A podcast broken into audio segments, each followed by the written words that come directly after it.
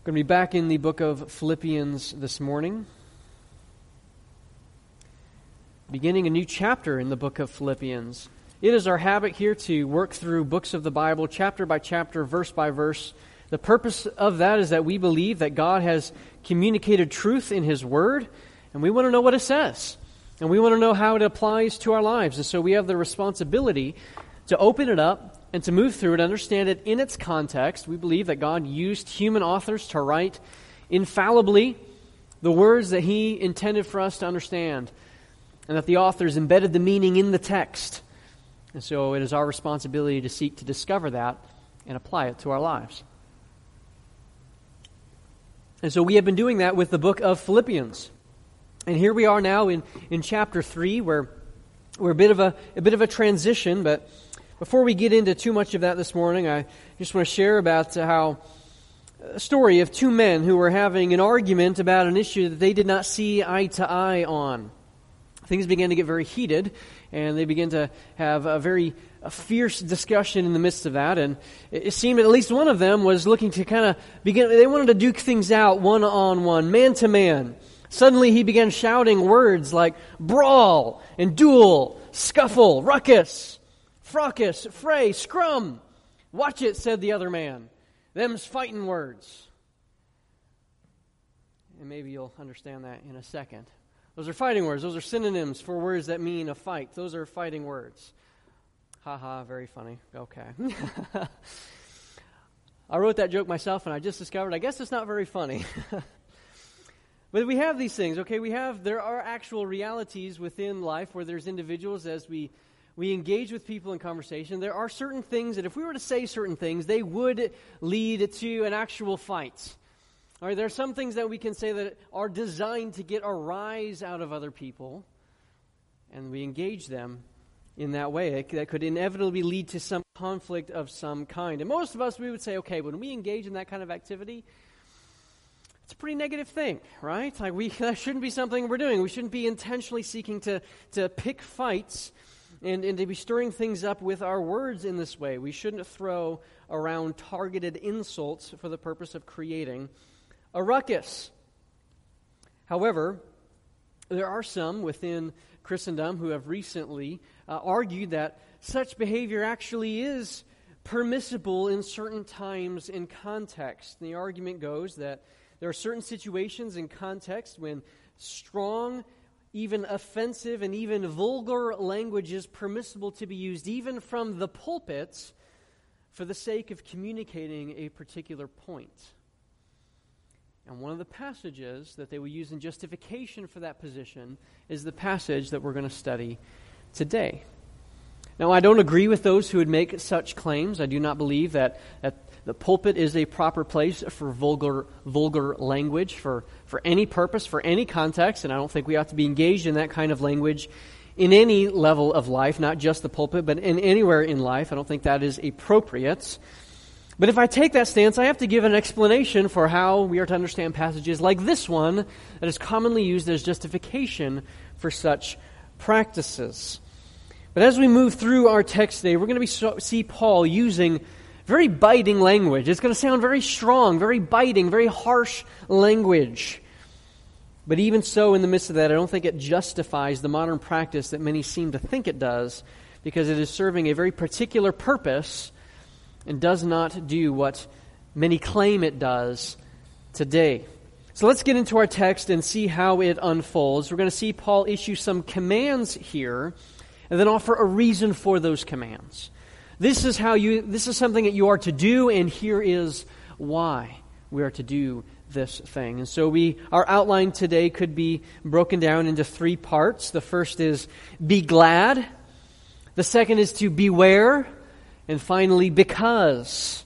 So beware, or be glad, beware and because. Let's look at our text Philippians chapter 1 or chapter 3 rather, beginning in verse 1. Paul writes, Finally, my brothers, rejoice in the Lord. To write the same things to you is, is no trouble to me, and it is safe for you. Now, perhaps you're looking at that verse and you see it begins with that word finally. Finally, my brothers. And you're looking at it and you're saying to myself, okay, yep, Paul, typical preacher man. He says finally, and we know that this is just chapter 3, and there's a whole other chapter of chapter 4 that is to come. And so, yep, we know, okay, he's going to say finally in chapter 4 once again. Typical preacher. In conclusion, while I rattle on another 20 minutes or so. Yesterday, we were just at the IFCA regional meeting. Dr. Doug Bookman, he made a joke about how he kept saying the words, okay, let me just say this and then I'll let you go. And he said that several times in the midst of the talk. And, and he just kind of kept being reminded of something. Oh, oh, there's something I really want to say before I let you go. And so I'm going to say this and then I'll let you go. And he was making a joke about it. He was, he was uh, just h- highlighting it and saying, okay, I realize this is what's happening. And then he jokingly referred to this text as a humorous justification for that practice, right? Paul's saying finally, and yet we have two whole chapters yet to come. Like, what's going on here? This isn't the conclusion of the letter. What's, what's happening here? Well, what you need to know is that the word there for finally, in the original language in which this text was written, the Greek language, the word that is used, can mean different things in different contexts. Sometimes it does mean finally or in conclusion. But there are other times in other contexts where it can mean things such as moreover or as for the rest or furthermore or something like that, where Paul is looking to make a transition and building an additional point in the text there. And I think that is the case that we find here for us today. And so you'll find some translations that do translate it that way, such as the NIV that says, Further, my brothers, or the Christian Standard Bible that reads, In addition, my brothers. And so we have Paul making a transition here and making a new point as he begins to continue on. And I point that out uh, because I point that out for a particular reason, because there are actually some that would look at this and say, you know what? This says finally here, and, and yet we know that there's two more chapters here. So they would look at that and they would argue that Paul's letter was actually edited at a later date, and, and some of this text isn't actually original to the text when it was written. And so they would seek to cast doubt upon the veracity and the legitimacy of this being Scripture and this being the Word of God. However, again, the word for finally can be translated in different ways the style, the theology, the themes, the, they're all consistent with the rest of Paul as he is writing here. So there is no reason to conclude that and to have that skeptical mindset as it comes to the text. There's no reason to doubt its originality and veracity. What we find is that Paul uses this word to begin a new section. He has been addressing some personal matters with the Philippian church. He has been talking about how he intends to send to the men like Timothy and Epaphroditus, and they're going to come and they're going to minister to the church, and they're going to have a, a ministry amongst them and report about all the things that Paul has been engaged in. And so he has been talking about that at a very personal level, and now he's making a transition. Now he says, okay, in addition to that, now, now I'm making a new point here. I'm, I'm giving new information. I'm giving some different instruction here. I'm making a transition away from the personal matters onto some broader principles that I need you to know. Things that were on his heart to communicate to the church. And the first thing is to rejoice in the Lord. Furthermore, my brothers, in addition, my brothers, rejoice in the Lord. Now, of course, as we've been studying this book, we have seen this theme of rejoicing several times, right? We have seen him speak of rejoicing and how he rejoices despite his difficult circumstances in which he finds himself. He still says, I'm, I'm rejoicing, I'm joyful, I'm, I'm happy in the Lord, I'm glad because God is at work, even through my trying circumstances. Even in the storms of life, even in our moments of weakness, even when it seems like the whole world is against us, God is at work. And for that reason, we can rejoice. I'm going to read a, a quotation from a, a commentary I read this week because I think it sums up this idea well. This commentator wrote, quote, it, this is not an ab- admonition to some kind of superficial cheerfulness that closes its eyes to the surrounding circumstances. Rather, the apostle is inculcating a positive Christian attitude of joy that finds outward expression in their lives and that realistically takes into account the adverse circumstances, trials, and pressures through which the Philippians are called to pass. they're going through hard times. Right? Paul's in prison when he writes this letter. The church is suffering when he writes this letter. He's not saying, okay, you just ignore that. This, this isn't just something like, you know, serenity now type moments, right? Where you just, you oh, you know, I just got to find my happy place, right? That's not the encouragement that Paul is giving here. But rather, he is seeking them to deal directly with life's difficulties, to look at it in the face and say, I know this is hard and it hurts, but I can also see God at work. So I'm going to rejoice knowing that God is at work. You know, it's interesting that many of the passages in which Paul speaks of joy and rejoicing in this letter and in this context, he speaks when there's opportunities for some circumstance to rob joy from the life of the people. And yet, Paul's consistent message is to don't let that happen. Don't let whatever you're going through rob the joy from your life. You don't have to be a slave to the circumstances of life. You can have legitimate joy even in the midst of where God has you. Again, Paul's in jail, and yet he rejoices because he sees God at work. He writes about how some are seeking to damage him and, and damage his reputation, and yet he rejoices. The church is suffering, and yet he calls them to rejoice. Paul might be executed for his faith, he could literally die, and yet he rejoices. And he writes that there is opportunities for division and disunity inside the church. And his encouragement to the people is no, pursue unity through joy. Look at what God is doing. And don't let the devil sow discord amongst you. Well, in our text, Paul's admonition to rejoice comes as he is about to warn the church of another serious error that has the potential to rob the joy from their lives. And so he writes Rejoice in the Lord. Be glad in the Lord. Be glad because of what God is doing in your life. Be glad because you know that you are united to Christ by faith and what he has done on your behalf.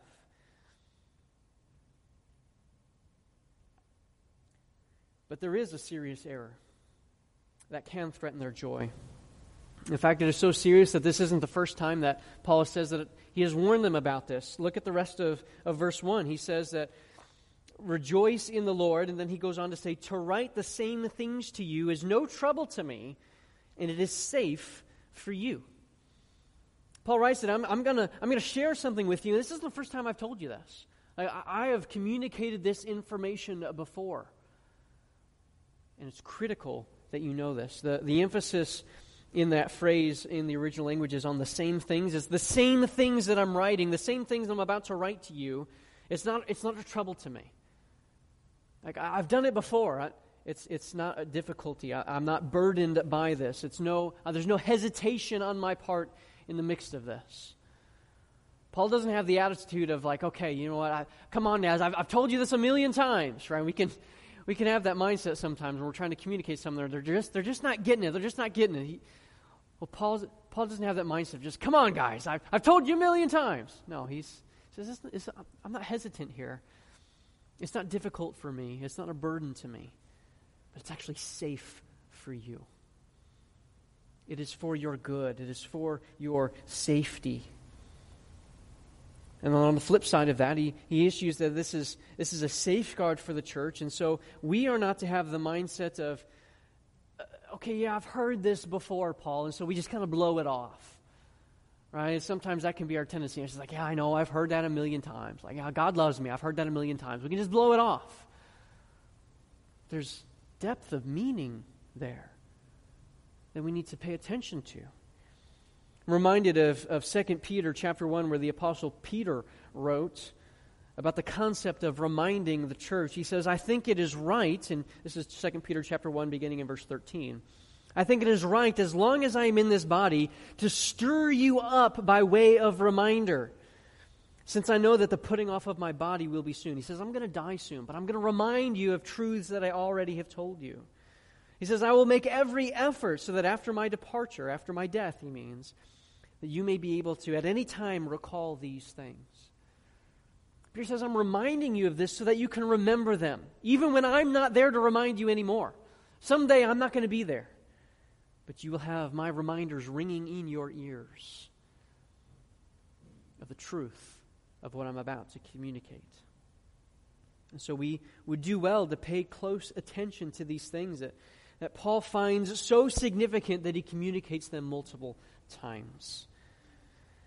Well, what is he going to tell them? Well, he, at first there was the admonition to be glad or to rejoice, be glad. Well, now he is about to tell them to beware. To beware. Look with me at verse 2. He goes on to write Look out for the dogs, look out for the evil doers, and look out for those who mutilate the flesh. Gives us three things to beware of, to look out for. Here's just as a uh, real quick, fun, interesting side note about the, the Greek text, and as Paul wrote here. And usually I don't get this granular with the Greek text when I preach because sometimes it's just difficult to communicate that to an audience. But, but here we have three commands. There's beware the dogs, beware the evildoers, beware the mutilation. And in the Greek text, these three things are actually alliterated in the text we have there's the what is essentially the Greek equivalent of a B, a T, and a K with each command. So we have blepetetus kunas, blepetetus kakus, and blepetetain katatemein. There's the BTK in, with each of those commands. Now, I highlight that. There's that alliteration there. So when we have sermon alliteration, it's, hey, okay, every point in the guy's sermon, it begins with the same letter. Sometimes we can look at that and say, ah, that's kind of silly. And sometimes it is silly. But guess what? Hey, it's biblical. we have Paul right here in the text providing alliteration. And so, yes, today's sermon, it is also alliterated in honor of, of the text here. But I raise the issue of alliteration partly because it is a fun feature of the text. It's a reality right there in front of us.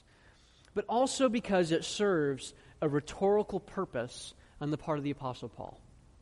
This wasn't just something that Paul did just for the fun of it because he's clever and it's just fun to do. There's more going on here. Paul could have simply used, excuse me, Paul could have simply used one controlling command and phrased the sentence, Look out for the dogs, evil evildoers, and mutilators. but he did not do that. He was intentional in choosing to repeat the command, Look out for each item. and so we have look out for, beware of the dogs. Beware of the evildoers. Beware of those who mutilate the flesh. That threefold repetition, that threefold emphasis on something we're to look out for, beware of, to watch out for. That's what that word look out can be translated as. It can be have that idea of beware. It's a, it's a warning, it's an alert. Be on your guard against this thing. Keep an eye out for these individuals. Pay attention. Because there's an opportunity here for something to rob your joy. Beware of this. Well, what is, what is it that the church should be on guard against?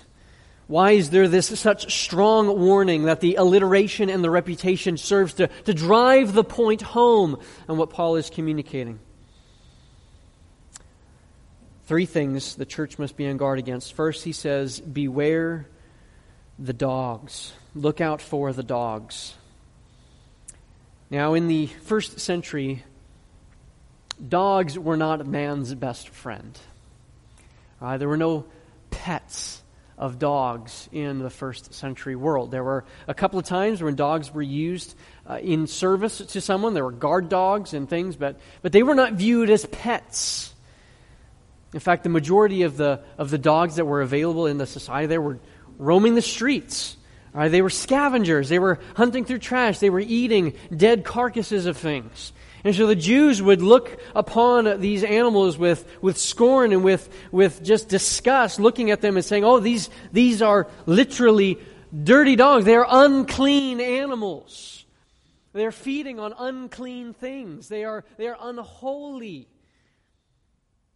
And over time, Jews begin to, to view the connection of that concept and begin to use the term derogatorily to refer to those who were unclean, who were unholy, who were outside the covenant community, to refer to Gentiles.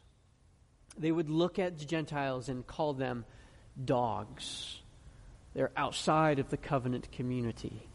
They are not one of us. They are the dogs, and we have nothing to do with them, those unclean animals. In fact, there's a piece of, of Jewish literature that, that writes about how if there's a, a dead animal that is found in the field and, and you, it's, it's unclean, we don't know how it died, it's not suitable for the Jews to eat, it wouldn't be considered kosher. What are we to do with that? You don't want it to go to waste. Well, it's suitable to feed it to dogs and to feed it to the Gentiles. That's how they viewed things. It's a very derogatory mindset against the Gentiles, those who are outside of the covenant community. Paul actually is now flipping this on its head. He's turning this around. He's, he's telling the church to beware of the dogs. And he's not talking about the Gentiles. Right? In this context, we find information that leads us to, to conclude that the people that he's calling us to watch out for are the Judaizers. These are individuals who are going to insist that the Jewish practices, that the, that the practices of Old Testament law that have been fulfilled in Christ, no, you still need to observe those things. You still have to conform to our outward standard of living based on Old Testament law. Sure, believe in Jesus Christ, but you got to add this to yourself as well. And so Paul is saying, watch out for these individuals. They are proud in themselves, right? We are the covenant community. We are God's chosen people. That is us, and, and we do not associate with the dogs. And Paul is turning that derogatory term on its head and says, no the Jews that are insisting upon these practices that are no longer necessary because of what is accomplished in the person and work of Jesus Christ, those who insist upon things like circumcision, they are the dogs. They are the ones who are not a part of the covenant community of the church. They are not God's people, but they need to repent and believe the gospel. So Paul turns this on its head Beware those who would seek to Judaize the church. The second thing he points out is beware the evil workers or the evil doers. It's interesting, the, the word that is used for worker is often understood in a, in a technical sense. Sometimes it's used very generally, very broadly, of just someone who is working in a trade, working in a, in a field, or whatever it is they're doing. They are, they're workers, right? But sometimes, in a few contexts, the term is used technically to refer to someone who is engaged in the work of the Lord. So, Paul refers to Timothy, and he calls him a, a worker in the Lord. Missionaries were workers. Paul refers to this in different places that those who are workers in gospel activity, they are workers in the Lord.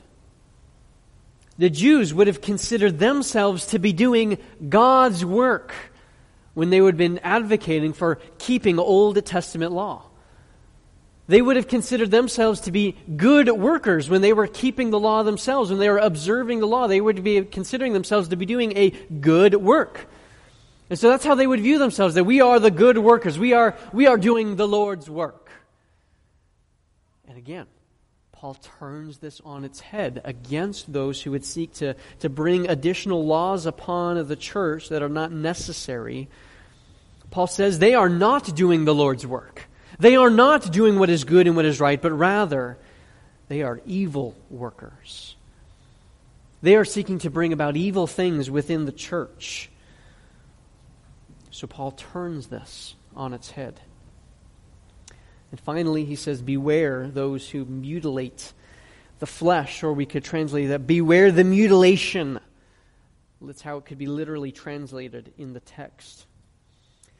Of course, for the Old Testament people of God, the, the, the sign of circumcision was the sign of the, of the covenant that God had made with the people of Israel, right? God instituted that, that sign with Abraham, and it was something that Abraham was to do with all of his household. And every Jew since that time was to observe the sign of circumcision, and it was the sign to demonstrate that you were in the covenant community of God. And that was true throughout all the Old Testament. They may have even considered the reality that if you were not circumcised, then you were not holy. You were not part of the covenant community. They may have said even that salvation is found in, in no other place, for there's no other practice under heaven whereby you must be saved other than circumcision and observing the law. They would have been pushing that practice. And Paul again flips this on its head.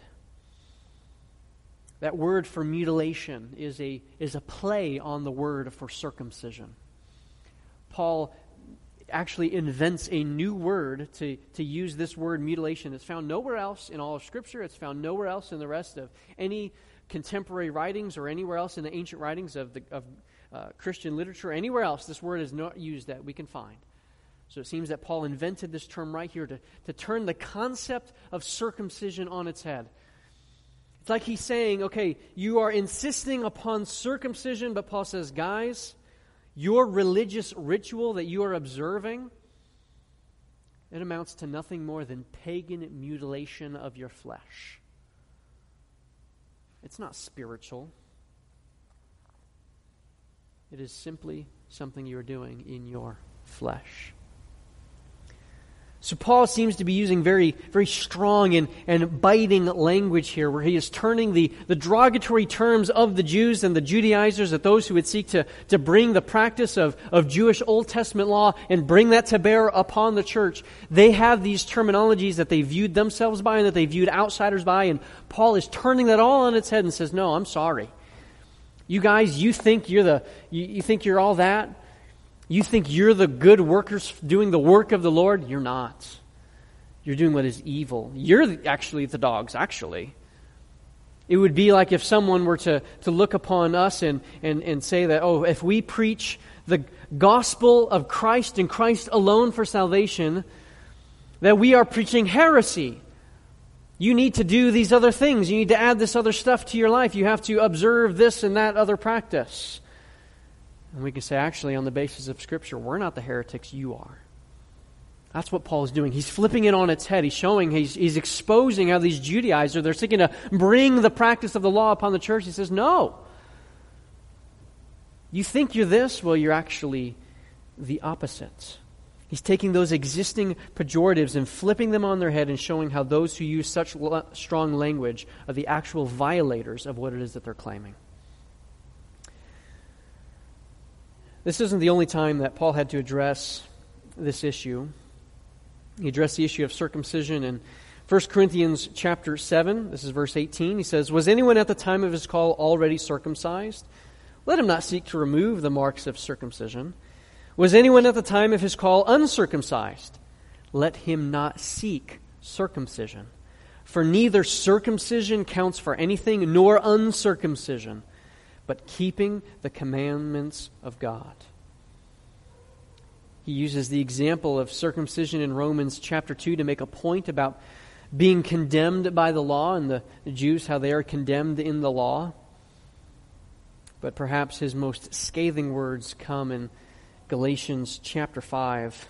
And I'm going to read an extended text for you, but listen to Paul as he talks about this issue, addressing the same thing with the Galatian church that's going on here in the book of Philippians. The Judaizers coming in seeking to promote practice of the Old Testament law that was fulfilled in Christ. Now saying you still have to engage in this. Paul says, look, Galatians chapter 5, beginning in verse 2. Look, I, Paul, say to you that if you accept circumcision, Christ will be of no advantage to you.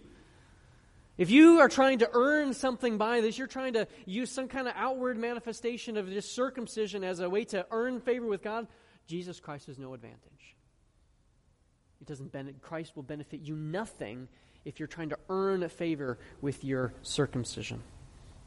He says, I testify again to you that every man who accepts circumcision, that he is obligated to keep the whole law. Problem, can anyone keep the whole law? No.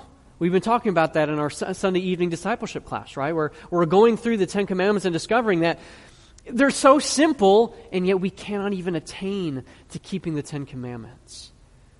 We can't keep the law. But if you insist upon circumcision, you're obligated to keep the whole law.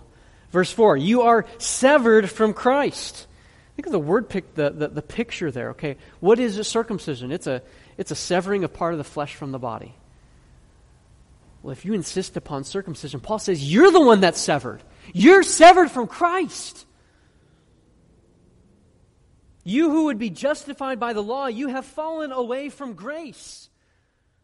For through the Spirit, by faith, we ourselves eagerly wait for the hope of righteousness.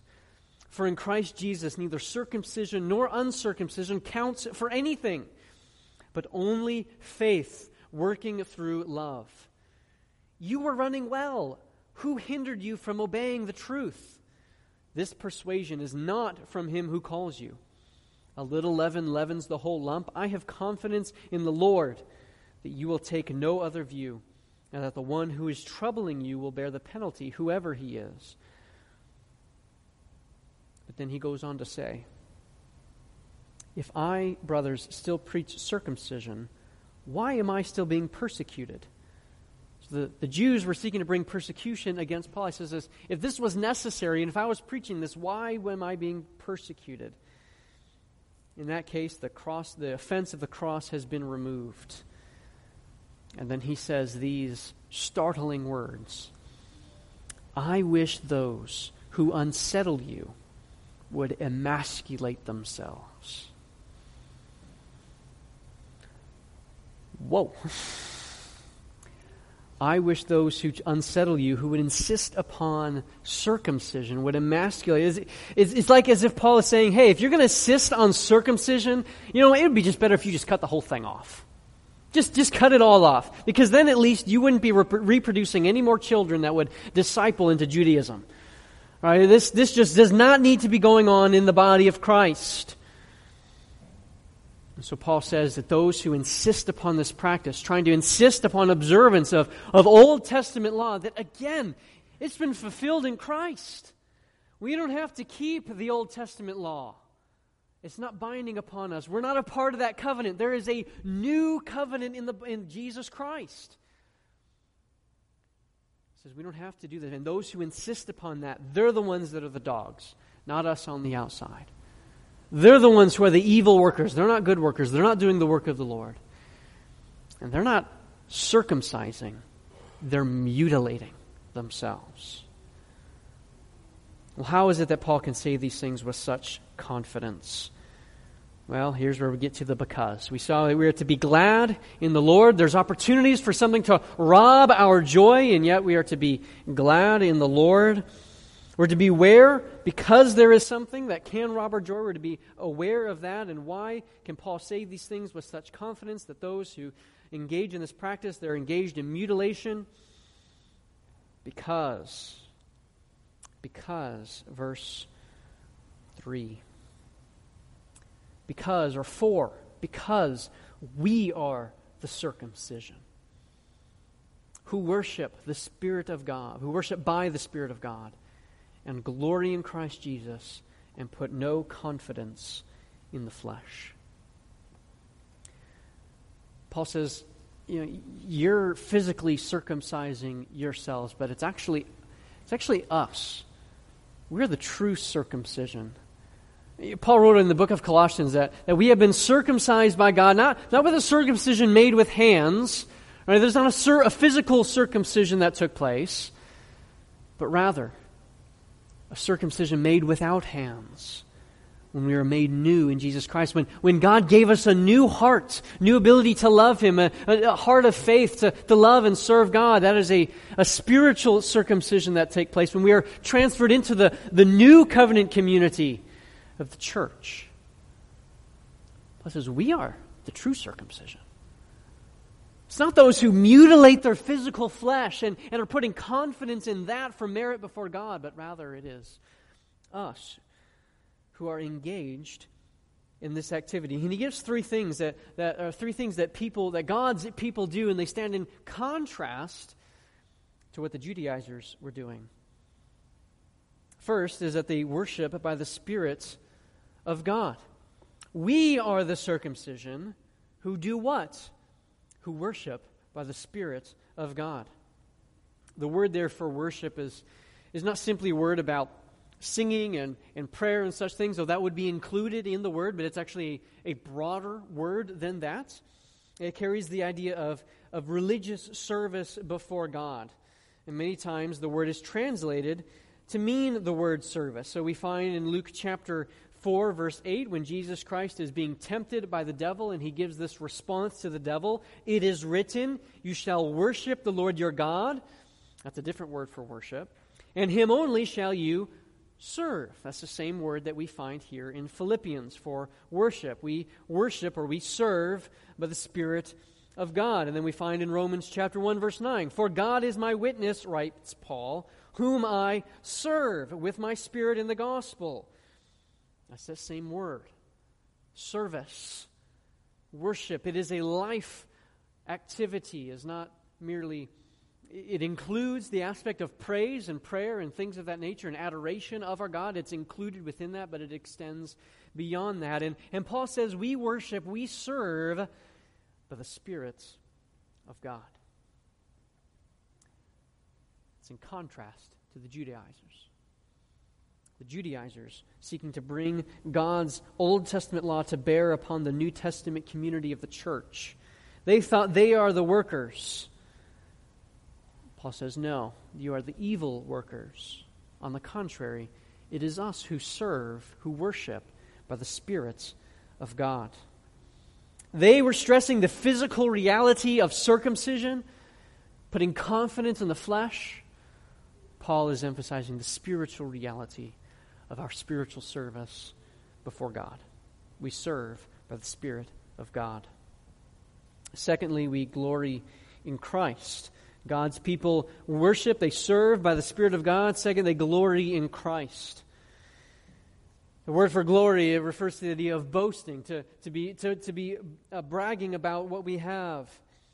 The Jews were glorying, they were boasting in the physical reality of their circumcision. They looked to that reality that they were keeping Old Testament law as earning merit and favor before God. And Paul says, no, we don't glory in these physical things we glory in Christ.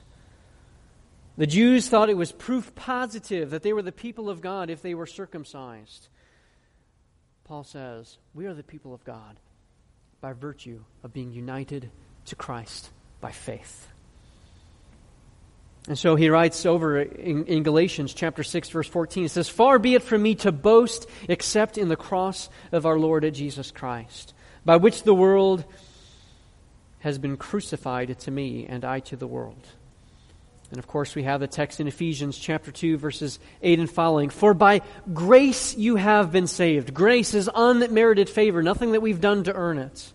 You've been saved through faith. This is not your own doing, not something you've brought about on your own, not something you've done to earn it. It's not a result of works, so that no one may boast in themselves. The Jews were boasting in themselves. They were saying, Yes, I'm keeping the law, and therefore I am God's people because, hey, I've been circumcised. Hey, I'm observing this other aspect of the law. Maybe I'm keeping dietary laws. I'm doing these other things. I'm good because I'm keeping the law, and they're boasting in their flesh. Paul says, That's not how we're saved. We're not saved by our performance. We're not saved by the things that we do. It's not a result of works. Because if it were, we could brag about it and we could look to ourselves. But rather, no, I cannot boast in myself. There is nothing that I bring to the table that is good, but rather, I can only boast in the cross of our Lord Jesus Christ. So, the inverse again of that, we, we glory in Christ. We do not put confidence in the flesh. And that's the last part of the phrase there. We are the circumcision. We are the true people of God who worship by the Spirit of God, who glory in Christ Jesus, and who put no confidence in the flesh. Again, this is precisely what the Jews were doing confidence in the flesh, confidence in what they were doing to earn their way to God. Paul says our confidence isn't there. It can't be. Even the Old Testament law itself states that all of our own righteousness is as filthy rags before God. And that word for filthy rags, it is a very strong word. It speaks of something that we would, if we were to see it, we would recoil and just view it, view it with disgust. Like this, this is not good. Our own righteousness is filthy before God. We have nothing to boast in. There's nothing in our flesh that we can boast in. And so Paul is warning the church, warning them about these Judaizers, and then he gives them this admonition. There's a warning against the Judaizers, but then he shows forth the glory of Christ. There are those who would put confidence in the flesh, but we don't do that, for we know that would only lead us into death. But we glory in our Savior Jesus Christ. Amen the one who died on our behalf, the one that, that Paul has just extolled the riches and the glories of back in chapter 2 when he wrote about how it is this Christ who emptied himself, taking the form of a servant, being born in the likeness of men, being found in human form, humbling himself by becoming obedient to the point of death, even death on a cross and the exaltation of our Savior. That God has bestowed upon him the name that is above every name, so that at the name of Jesus every knee should bow in heaven, on earth, and under the earth, and every tongue confess that Jesus Christ is Lord to the glory of God the Father. That's the one that we boast in. That's the one that we praise. That's the one that we place our confidence in. It's not ourselves. Placing confidence in ourselves is the way to death. But it is through our Lord Jesus Christ that we have life, and it is Him that we rejoice in. Now, as we consider how this applies to us today, we see the warning against the Judaizers, but show of hands, when was the last time someone you crossed paths with someone who asked you, "Hey, is are you circumcised? Is the men in your life are they circumcised?" I've never experienced that, right? Nobody, I doubt anybody else here has experienced that. No, there's not people going around today, at least that I'm aware of, that are stressing that, that this is something that you need to do to be saved. Yeah, sure, believe in Jesus Christ, but this is something that's got to happen as well.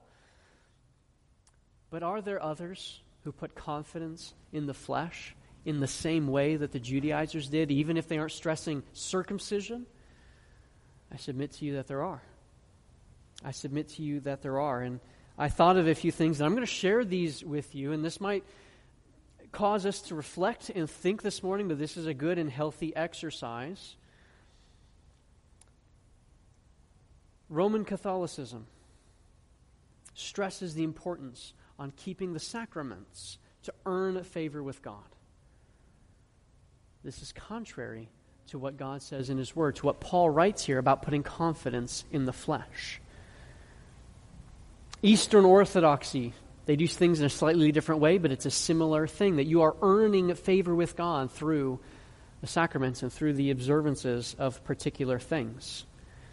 Of course, there are other various cults. We think of Jehovah's Witnesses and Mormons, and even here locally, we have the Branhamites who stress different observances of certain things that earn you favor with God, that you have to do these things if you are to be saved, if you are to be a part of God's family. But then there are some things that might hit a little bit closer to home when we consider, okay, yeah, those are other religions, those are other cults, and those are other things that, yeah, of course, it's easy to see how they might be putting confidence in the flesh, but then there are other things that we can be tempted by to put confidence in our flesh that hit a little closer to home. Things like trusting in our physical water baptism and looking at that as being proof that we're saved Oh, I've been baptized, therefore I'm saved. Well, that's not what the Bible says.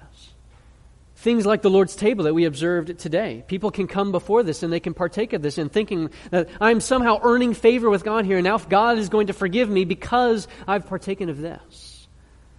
We have to be on guard against that kind of thinking because that is not the biblical picture of what this means, and that is confidence in the flesh. That doing something earns you something. Paul says there's no confidence in the flesh. Legalism, enforcing my convictions that the scriptures do not present, but I think are good and right, making a law where there is no law, enforcing that upon myself, enforcing that upon others. Well, I don't do X, Y, Z, therefore, hey, I'm good, I'm okay. Performanceism. I don't even know if that's a real word, if anybody's ever used that word, but I'm using that word. Performanceism. Because I think this is something that we here in this room can be tempted by today. And I even confess that this has been something that I've had to work through in my own life of viewing my own personal bef- performance before God in things like uh, uh, spiritual disciplines and, and just things, matters of, of personal discipline and, and, and matters of personal holiness. Uh, thinking that by doing these things, if I'm just, if I could just be a good person, that God's going to love me more. When there's nothing that we can do to make God love us more. There's nothing that we can do to make God love us less. Certainly, that we can do things that, that grieve our God. Certainly, there are things that we can do that please our God. But there's nothing that we can do to earn favor with Him. Nothing that can cause Him to love us more and love us less. Furthermore, we can easily begin to look down our noses upon other people that, that may be at a different stage of spiritual growth and development and maturity in their life than, than we are and think that, well, I, you know, I, I'm not struggling with that. Uh, how can someone be truly saved if they're struggling with that issue? And we can look down our noses at that individual and begin to judge them in that way. We can think that, oh, anyone who practices XYZ, they must not be truly saved. Or, since I don't struggle with that, no one who is truly saved can either. And if you do, it must mean you're not truly saved. And I want to be careful here because sin is serious. I don't want to make light of that. Sin is a very serious thing. But when we make ourselves the standard by which to judge others, have we not slipped into a mindset that places confidence in the flesh? If I am the standard, the confidence is in my flesh. And Paul says we need to be on guard against that kind of thinking. We need to be on guard because there are many things that have the opportunity to rob you of your joy, and legalism, that's one of them. You want to have your joy robbed right out of your life? Go through life thinking that it is your performance that is through the basis through which God loves you. Thinking that God's love for you is contingent upon how you do in your life.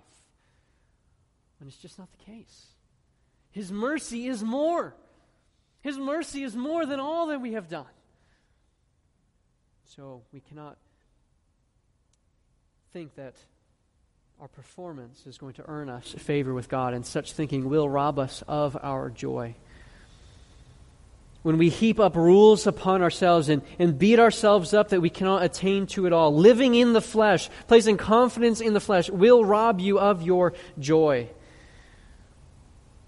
And Paul did not say, okay, okay, yeah, so you don't have to worry about circumcision but instead, here's all the other things that you need to do in this life. He didn't do that.